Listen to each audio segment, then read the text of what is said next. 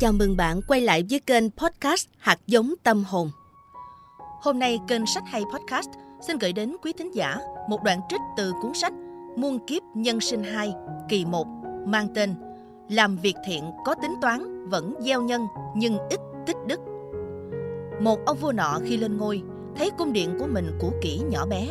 Nhà vua quyết định chi rất nhiều tiền của, tuyển các nghệ nhân nổi tiếng đến để xây mới lại cung điện của mình mặc dù năm ấy nạn đói hoành hành khắp nơi.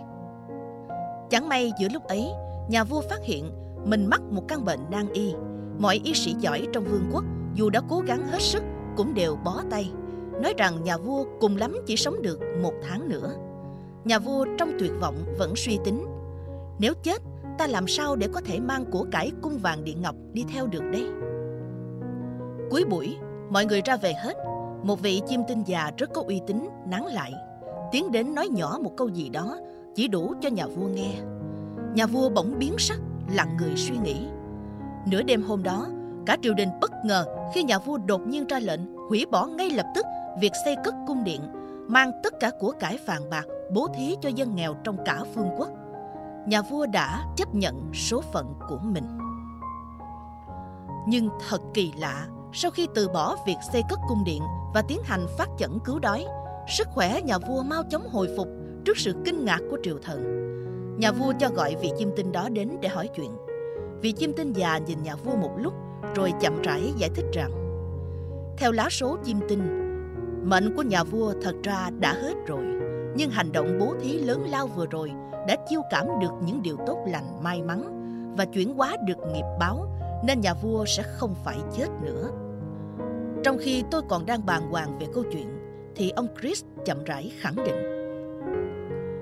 Đó chính là nguyên lý hoán cải số mệnh đức năng thắng số mà ông đã từng nghe. Thật ra gần như ai cũng biết đến nguyên lý này, nhưng ít người thực hiện được vì cái tâm họ còn nhiều tham sân si, ích kỷ. Thường chỉ biết nghĩ cho riêng mình mà không nghĩ đến thiên hạ chúng sinh. Nhất là những người có nhiều của cải quyền lực, thường có tư tưởng bám chấp rất lớn. Dù họ biết chết đi không mang theo được gì cả.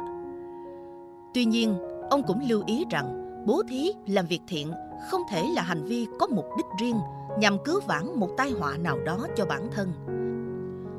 Hành vi giúp người phải là sự giác ngộ thức tỉnh trong tâm để chuyển hóa thành hành vi thiện nguyện và việc thiện chỉ vì lòng thiện chứ không thể vì bất kỳ động cơ nào khác. Từ đó mới chiêu cảm được những điều tốt lành và số mệnh mới có thể chuyển biến.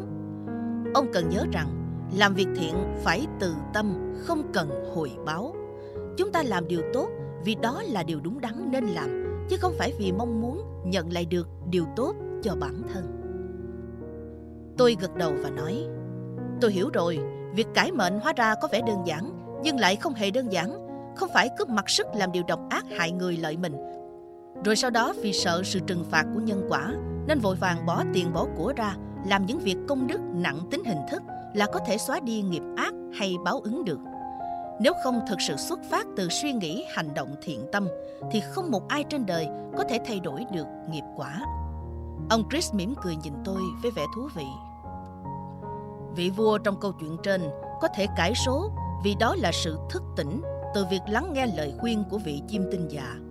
Nhưng đó cũng là sự giác ngộ thật sự từ sự giác ngộ đó, ông phát tâm từ bi bố thí cho dân, việc trước giờ ông chưa bao giờ làm và ông cũng không mong cầu gì nên đã tạo được công đức lớn. Những việc thiện mà làm có tính toán thiệt hơn vẫn gieo được nhân tốt nhưng phần công đức tích được bị trừ đi còn lại rất ít. Ông vua trong câu chuyện trên là một vị vua hiếm hoi có thể thức tỉnh rằng cung vàng điện ngọc và quyền lực của kiếp người chỉ là hư vô chết rồi sẽ không mang theo được. Nhưng có mấy vị vua nghĩ được như thế đâu. Đa số họ còn ra lệnh đòi mang theo vàng bạc châu báu, binh tướng cung nữ, chôn theo mình. Nhìn vào lịch sử cổ đại, ông có thể thấy rằng từ rất sớm, các vị vua, đặc biệt là ở Ai Cập, Trung Hoa, đã bắt đầu xây lăng mộ xa hoa, thậm chí bắt người hầu cung nữ và những đội quân chôn theo để vẫn có thể hưởng thụ quyền lực sau khi chết. Chưa kể hàng trăm hàng ngàn người phu xây lăng mộ vua chúa đều bị chôn sống theo mộ để giữ bí mật vị trí lăng mộ. tất cả đều là nghiệp dữ. Con cháu của những vị vua đó đương nhiên sẽ bị quả báo, gặp quả sát thân, triều đại cũng sớm bị tiêu vong. Những hoàng đế Trung Hoa thường mời những pháp sư, nhà phong thủy giỏi nhất tính toán vị trí long huyệt để xây lăng mộ cho mình, nhằm toan tính cho triều đại và con cháu của mình sẽ cai trị mãi mãi. Nhưng cuối cùng, có triều đại nào là vĩnh viễn đâu.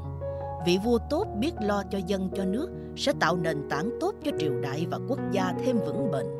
Không có long huyệt phong thủy nào có thể cứu vãn được sự tàn ác và thất đức. Tần Thủy Hoàng quyền uy một cõi, nhất thống thiên hạ, từng lập nên một triều đại vẻ vang, nhưng đồng thời cũng gây ra rất nhiều tội ác, làm bao người chết oan ức, muôn dân lầm than. Ông ta còn muốn bất tử để có thể làm hoàng đế vĩnh viễn, nên tin dùng những đạo sĩ để truy tìm thuốc tiên, rồi xây lăng mộ vĩ đại cho bản thân để mong tiếp tục làm hoàng đế sau khi chết. Ông hãy nhìn các báo cáo về việc khai quật lăng mộ Tần Thủy Hoàng, nhìn những đội quân đất nung hàng chục ngàn người cùng một phần lăng mộ đã được khai quật này là có thể thấy tham vọng điên cuồng của ông ta. Sử ký Tư Mã Thiên đã ghi chép lại.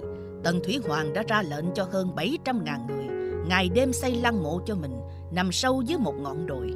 Bao quanh bởi hào sâu được đổ đầy hàng trăm tấn thủy ngân cực độc. Chưa kể các cạm bẫy chết người cùng vô số lời nguyền bùa chú trấn yểm nhằm ngăn chặn kẻ khác đột nhập lăng mộ để chiếm đoạt vàng bạc châu báu. Hết kỳ 1 Cảm ơn các bạn đã lắng nghe. Mời bạn đón nghe tiếp kỳ 2 của cuốn sách Muôn kiếp nhân sinh, tập 2 mang tên Càng nhiều hạt giống thiện sinh sôi, thì càng ít hạt giống xấu nảy mầm.